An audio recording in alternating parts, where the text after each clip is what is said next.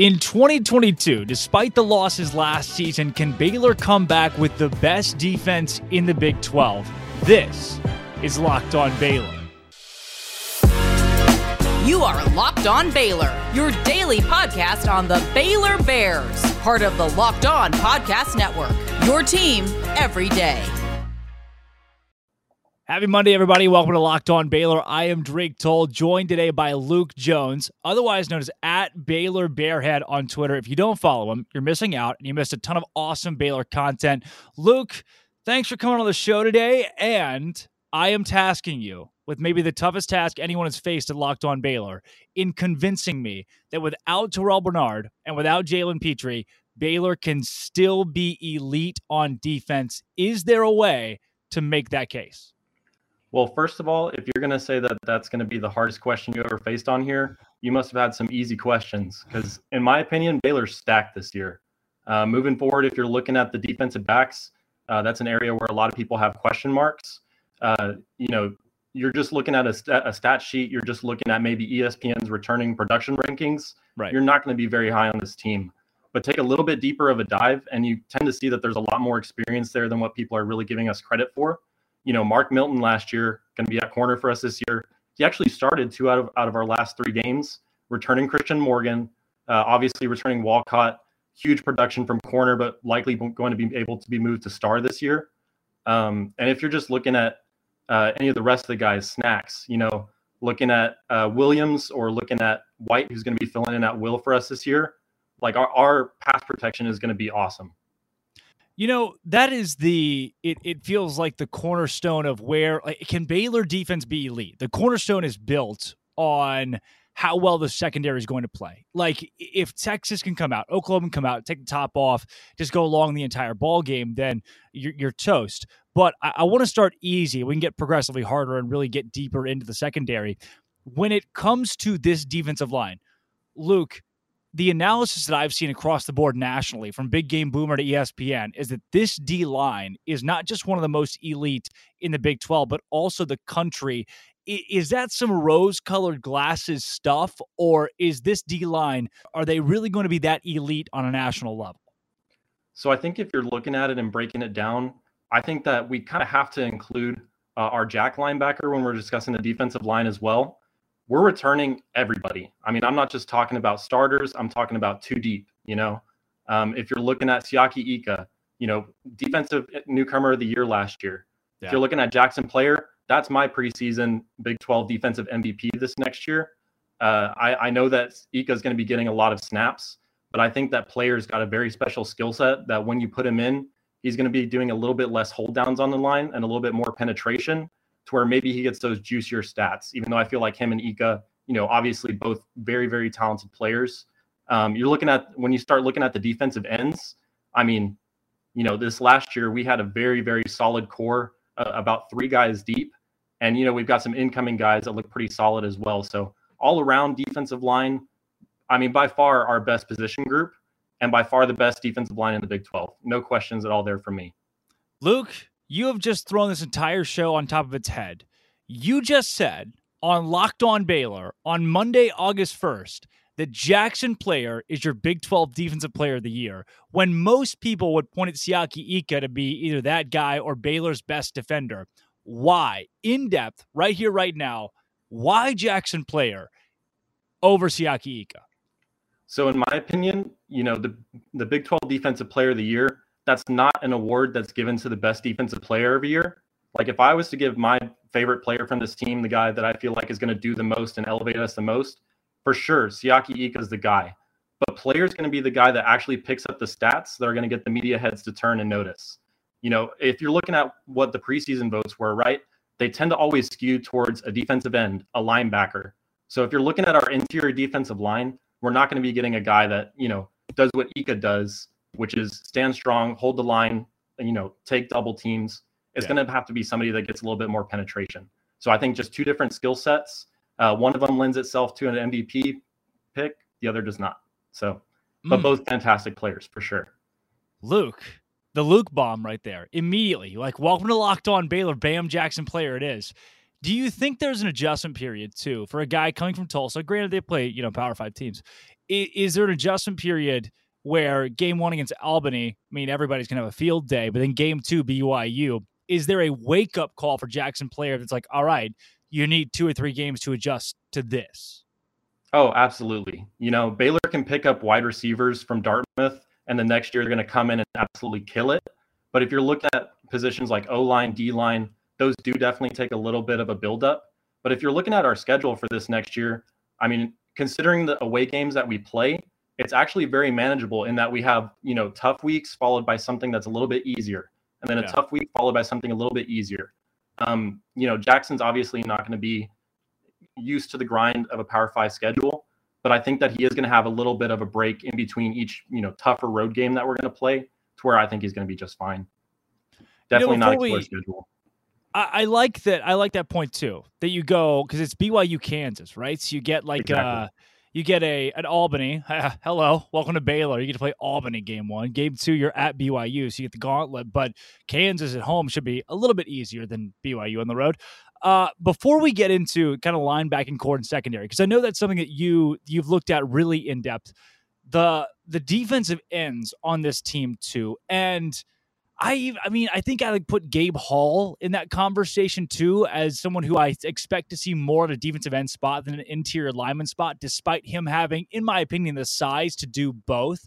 What do you see from the defensive ends of this group and how they will really work as not just DNs but also linebackers and even like Jalen Pitre's case where he was kind of everything? Yeah, I feel like the defensive ends this year are going to be a position that kind of sets the tone for Baylor. Um, if you're really looking at it from a schematic standpoint, last year we relied a lot, obviously, on our star and our will to be making a lot of big edge plays. Um, but if you're looking at this upcoming season, if we end up having Walcott switch into star, yeah. you know, Walcott is very good in coverage, but I don't think anybody expects him to be Jalen Pitre coming off the edge. Um, so, you know, just looking at our defensive ends we're going to have to step up a little bit. But the good news is we've got two guys that were starters last year, right? Like if if we're looking at some dudes that are going to be able to come off the line, explosive, make big plays, we already saw it. So no questions for, there for me for sure. Yeah. Chidi Ogbonnaya, Jaxon Player, Siaki Ika, TJ Franklin, Gabe Hall. I mean, Garmon Randolph to an extent, depending on where he is or seen on the field next season. There's like the list of guys that if you're an opposing offensive line, you're just thinking, okay, no, thank you. That's not going to be very fun to play against. And Luke, again, linebacker core, which there are questions at when you lose Jalen Pitre, who was again linebacker sometimes, sometimes he's blitzing, sometimes he's in the secondary. Hello, and you have T- Terrell Bernard gone as well. There are question marks there that I know that you've you've addressed and looked into, especially on your Twitter. Before we get into those, though, I do got to tell everybody at home about Locked On's newest sponsor, LinkedIn.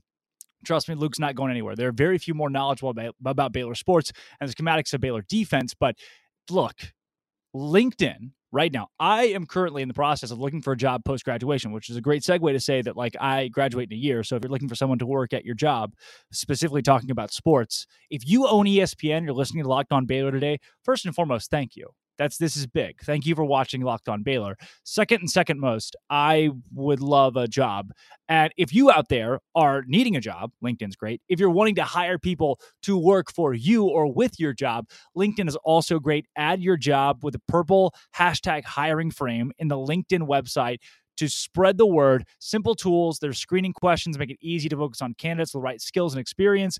And small businesses rate LinkedIn number one in delivering quality hires versus the competitors. LinkedIn Jobs helps find the candidates you want to talk to faster. And every week, 40 million people visit LinkedIn. So post your job for free at LinkedIn.com slash locked on college. LinkedIn.com slash locked on college. Keep in mind, terms and conditions do apply. Luke, Terrell Bernard is no longer a Baylor Bear. Jalen Pitre, no longer a Baylor Bear. Two guys you're losing on the defense, and you're still telling me this defense is going to be good. Give me the good news from a linebacker standpoint. So the fantastic news is that we returned three out of our four best linebackers from last season.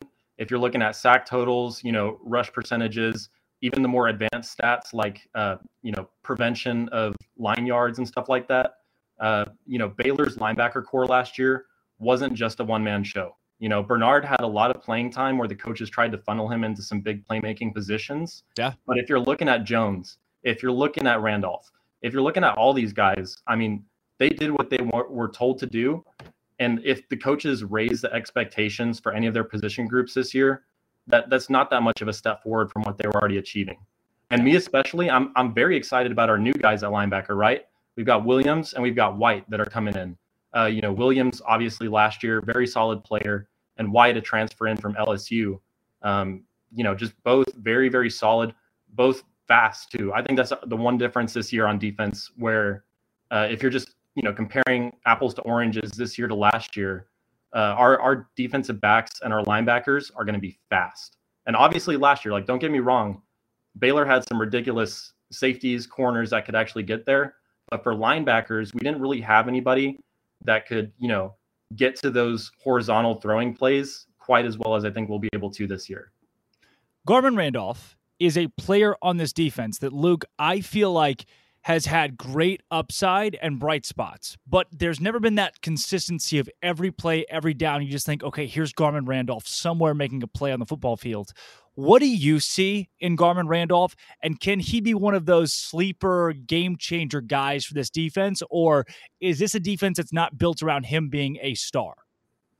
Well, I think you kind of have to look at, you know, the, the big three things that a lot of defensive coaches will tell you is alignment, assignment, key, right? So if yeah. you're looking at Garmon Randolph's assignments on a lot of plays, you know, he's sticking up the tackles or the guards and he's kind of holding it down for linebacker scrapes a lot of the time. And when he does go into coverage, it's not really something that would be very flashy, you know, if we're doing some kind of stunt. So, uh, you know, I just think if you're really looking at what the purpose is for him, which is to stick up guys, to hold his ground, to wait for the linebackers to scrape and come around top, he does a very good job. And I, I don't really see him necessarily having too much of, you know, an assignment change this year. But if he does, I mean, he's shown that he's a very capable athlete for sure. Very high on him. Plus, he's like what 6'5", 265, like a monster. So he's massive. The guy's yeah. just absolutely huge, and that in itself, like this is this whole entire defense is just insanely big. Like just everybody's huge. Him being one of the one of the guys, Gabe Hall, another one. You know, obviously Siaki Jaxon Player. The list goes on. The Luke help. I uh, help secondary. I've heard so many people try to make cases for the secondary that have been here's the, the one that's outdated to me or, or overused or I hate. Dave Aranda is great at what he does. I trust Dave Aranda. The secondary is going to be great. I that that that's not enough for me to be like, oh, yep, nope, secondary is awesome. Give me the tangibles. How well this secondary is going to show up next season. You've already mentioned a few of those, but going more in depth when you talk about Christian Morgan, Al Walcott, how Devin Lemear or Mark Milton can step up, snacks to where is it that this secondary becomes not just good but great to you? So I think you really got to start at the top when you're talking about this. You know, Christian Morgan and Devin Neal are going to be holding the backfield. You know, Neal on the the boundary side, Morgan on the field. Uh, both of them, you know, from watching last year, obviously Morgan very talented, returning starter, and Neil actually got a pretty significant amount of snaps. Like off the top of my head, uh, if I'm remembering correctly, he he totaled 30 something tackles. So for for the amount of plays that he got as a backup, I mean, he, he was getting in very solid production. Um, and then moving forward, moved down to star. Uh, that's a position where you know there's been, gosh, I mean, you know this like four or five different guys whose names have been floated around for who might be the guy there. Yeah. But if it ends up being Walcott, I think that's that's a very solid position. I know you know there's a lot of people talking about who it could be, who it couldn't, but just under this assumption that it's Walcott, um, you know, started at corner last year. Uh, not very bad on the island, but much better when there was, you know, run plays and that sort coming towards him. Yeah. Um, and if you're looking then down to the corners, Mark Milton started two out of our last three games last year, right? Uh, and performed very well. Like if you're looking at a lot of the snaps that he took, where it was, you know, flood concepts or post concepts, that sort of thing, he was kind of he, he would play aggressively, but you could tell that his mindset was always, you know, never let a man deep. And I think for this upcoming season, that's exactly the kind of play that we're going to need from our corners. If they're as inexperienced as they are, um, they're going to need to be able to just keep everything under them, keep it safe. Because I mean, just just being honest here, right? Looking at the returners, our cornerback is for sure our weakest position. Yeah. But it's also the position where I feel like if they just do the small, simple, easy things that everybody's been hearing since they played Pee Wee football, that this team's going to be fine you know, just don't let anybody deep. You know, if you have to stem inside, we, we just can't, in my opinion, you know, let the Xavier Worthies of the world run free. Yeah. If we're letting up five yard outs every once in a while, like no big deal. They, they don't have to be exceptional. They just have to be good. I like that you said that because last year's secondary, I, I was at no point blown away with what Baylor threw out there. You see the Texas game, that's how Baylor got down so early. It's because Texas just taking the top off of the Baylor secondary. The linebacking core defensive line is what gave Baylor such a strong defense last year to the point where half the time these teams couldn't handle the, the guys up front to the point of getting the air game open. So I, I do enjoy that the secondary doesn't have to be the vital, pivotal point for Baylor's defense to be elite. And that I look, you know what? You're here. I, I've got you here. Luke, was Baylor's secondary last year good? Did you did you really like what they had last year in the secondary? And is this secondary going to be better? If you're talking talent, absolutely. Like there there were some guys last year that I think you could put, you know, there's always a comparisons put about DB play and like who's DBU, whether it's some school in the SEC, some school in the Big Ten. I think probably half those guys would have still been the same caliber of player at, you know, if, if you're moving them to Mississippi State or if yeah. you're moving them to Michigan State, you know, teams that are like solid quality programs, you know, they, they would be good players there. Uh, everybody would still be buying their jerseys. Um, if you're looking at how they executed in certain games, they were absolutely not an elite defensive back group. You know, they, they were some studs who gave up some very bad plays sometimes. And especially if you're talking about schematically, through probably the first eight or nine games, I wasn't exactly impressed with uh, especially you know deep threats. I, I, feel like we did a very decent job, but yeah. you know routes where there, it was a little bit more complicated. You know, more crossing, uh, especially man. I think you, everybody saw it during that TCU game. They were hitting those little, you know, 15 yard drop passes, or they were hitting yep. those little 10 yard slants that were just, you know, kind of in that middle range of, you know, between what you would consider like a flats pass and a deep pass. And there there was just issues with the way that we were playing it. But then after that TCU game, I think everybody that was watching saw, uh, you know, Aranda made a very very decisive shift in adding another defensive back to help in coverage. And when you've got the kind of defensive line that we do, uh, you, you can pretty much make that decision and not really have to worry about if the other team's going to uptick their run tempo. Um, so I, I think, you know, if we continue doing what we did for those last couple games last year against Texas Tech, uh, against Oklahoma State, against Ole Miss, and we continue to maybe put out a faster guy instead of because you know if, if, we're being honest, Matt Jones covering somebody who runs a four three is probably going to be in a little bit of a mismatch. You know, he, yeah. he's a tough guy who can play near the line and you know get a pick like he did in the Big 12 championship, right? But th- those are not the kind of players that you want covering, you know, a, a deep post, right? Right. Uh, so if we get a guy like Williams in there, or if we get another DB, I, I think we're going to be totally fine. A lot of the issues that we had were schematic, and I think they fixed it by the end of the year. Mm.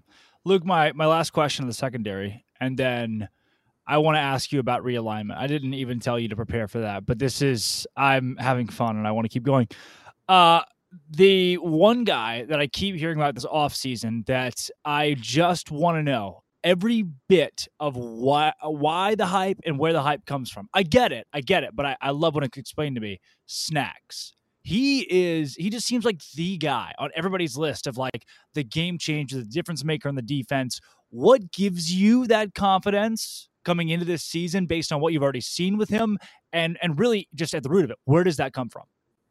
So for me personally, I, I'm not exactly a personnel guy. I'm much more into the schematics of things. But just looking at snacks, uh, even all the way back at the end of the last spring, right? You had experienced incoming seniors that were talking about snacks like he was going to be a quality playmaker all the way through the year. I, I can't even tell you how many press conferences, you know, the somebody was talking about the DB group, and one of the the captains was like, you know, throwing snacks' his name in the mix. And then the end of the year last year, Terrell Bernard during his MVP speech at the Sugar Bowl said like Snacks was one of the, the the guys that he shouted out and said, you know, this guy's like one of the up and comers.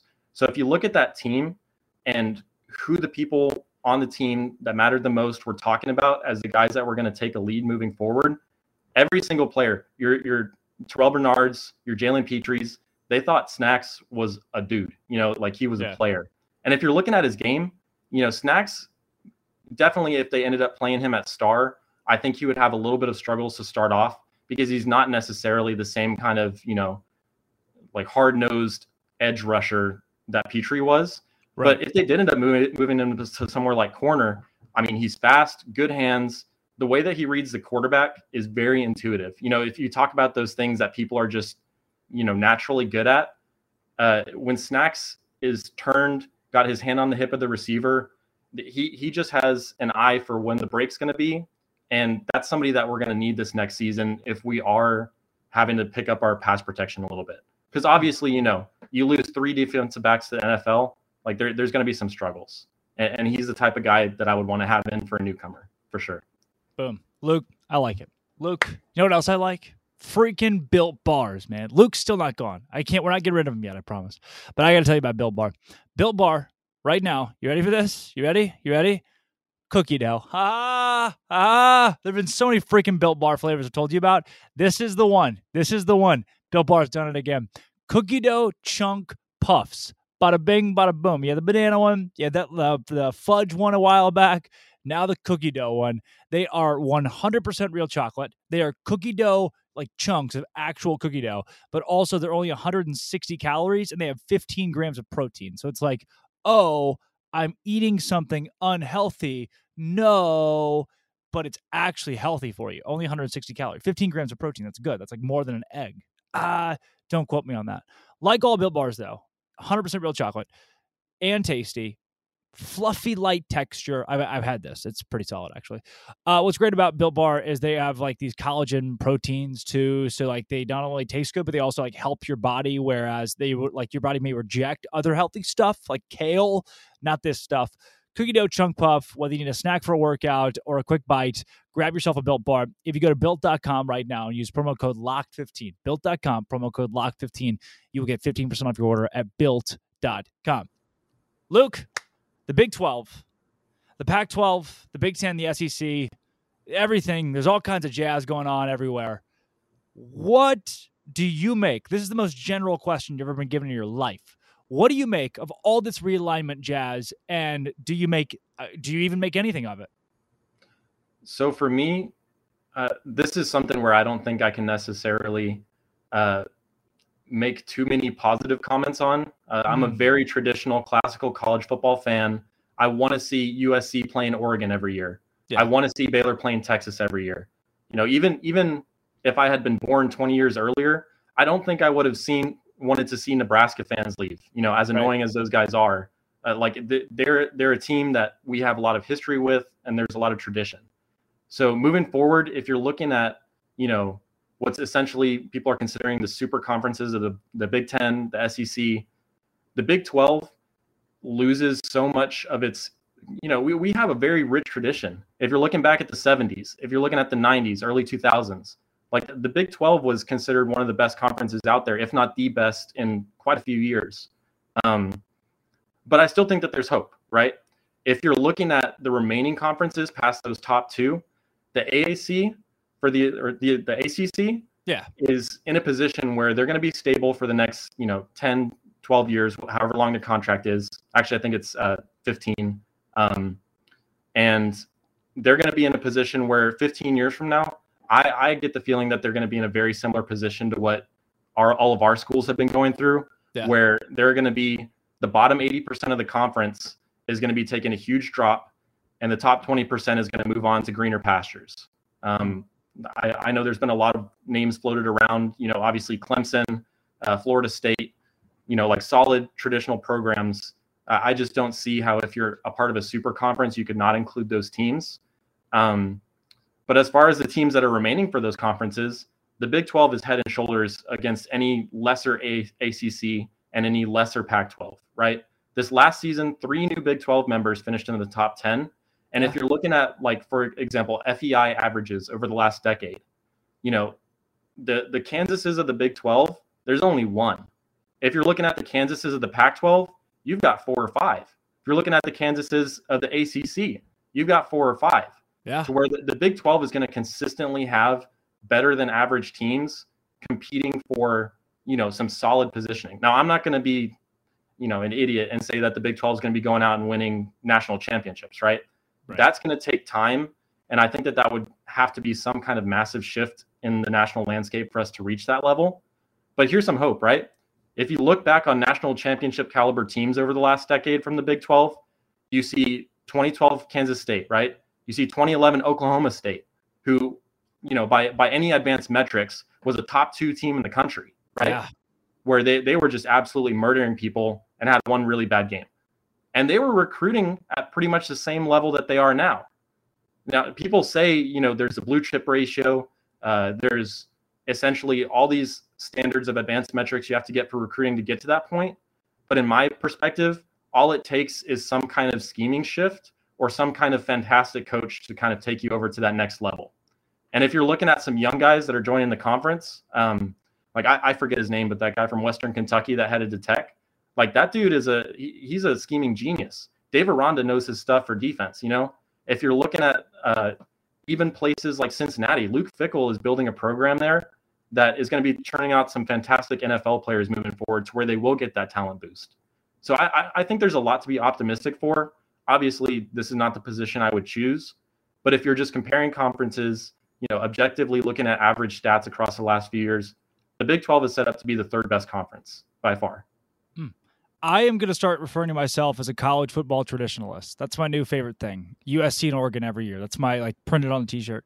Uh, Luke, how first and foremost, unbelievable stuff. Like really, really like the knowledge, the defense knowledge, the numbers, everything you put in perspective to the point where it's objective on how Baylor will actually be solid defensively next year. So thank you for bringing that. I would love to know the whole Baylor Bearhead thing. How did you how did you get that started? Uh, so this last season, uh, I actually, after we finished the year, um, you know, th- this had always just been kind of an account that I used for for news, uh, for just kind of like getting all my you know daily Drake C. Toll doses of the day. Um, yeah, exactly. You, I mean, it's an awesome account to follow. Everybody follow Drake, but uh, you know, they they're kind of reached a point about two to three months into the off season where uh, you know I talked to some bigger name accounts and you know I, I kind of got a feel for what other programs across the country had in terms yeah. of if you're talking like you know Twitter Space communities, if you're talking uh, you know pregame programming uh, in terms of like like team versus team projections. I, I just felt like there was kind of a little bit of a gap in what the Baylor community had for some of those things. Like our articles, awesome. You know, our podcasts, awesome. Radio shows, awesome. But there are just a couple things where I feel like I could feel a little fill a little bit of a niche. Yeah. Um, so that's all I've been trying to do. You know, build a little bit more of a community on Twitter because you know obviously Baylor very small, uh, right? You know, undergrad population. If we're going to be keeping up with these big name programs and kind of making a name for ourselves, there there are just some places where I'd like us to be repped a lot. So hmm. that's what I'm trying to do. Luke, is it a Charlie Brewer jersey? Oh yeah. Oh. No, I'm just kidding. It's Gary, my yeah, boy. Dude. Yeah. Dude. Oh wow.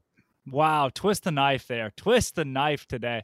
Yeah, you um, thought no, Gary Gary and I DM'd a little bit last year actually, and he promised me all season that he was going to sign my jersey. And then I jump on the field for the OU game and I run as quick as I can to go find Gary, and he had already dipped into the locker room. Dude. I even yeah. had my marker and everything. But on the bright side, I got two thirds of the rest of the team to sign on here. So Dude. I got bad news. I don't think Gary's going to be on the field this season to sign the jersey. That's okay. Hey, Shapen's still my quarterback too. I just, you know, a lot of good memories with Gary. He holds a good place in my heart for sure. I love it. Luke, thanks so much for coming on today. Yeah, of course. Thanks for having me. You, as long as like consensually, you'll be back. 100p. 100p. It's my new thing. 100p. Drake Toll, Luke Jones, go follow them at Baylor Bearhead. Really good content always coming out. If you're convinced that Baylor's going to suck, you'll be unconvinced of that much.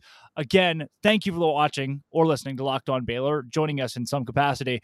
We will, our words, will now be five days a week Monday, Tuesday, Wednesday, Thursday, Friday. Not even Monday, Wednesday, Friday. Five days a week from August all the way to whenever the heck basketball season ends because we are going to give you everyday coverage, your podcast every day for Baylor Bears.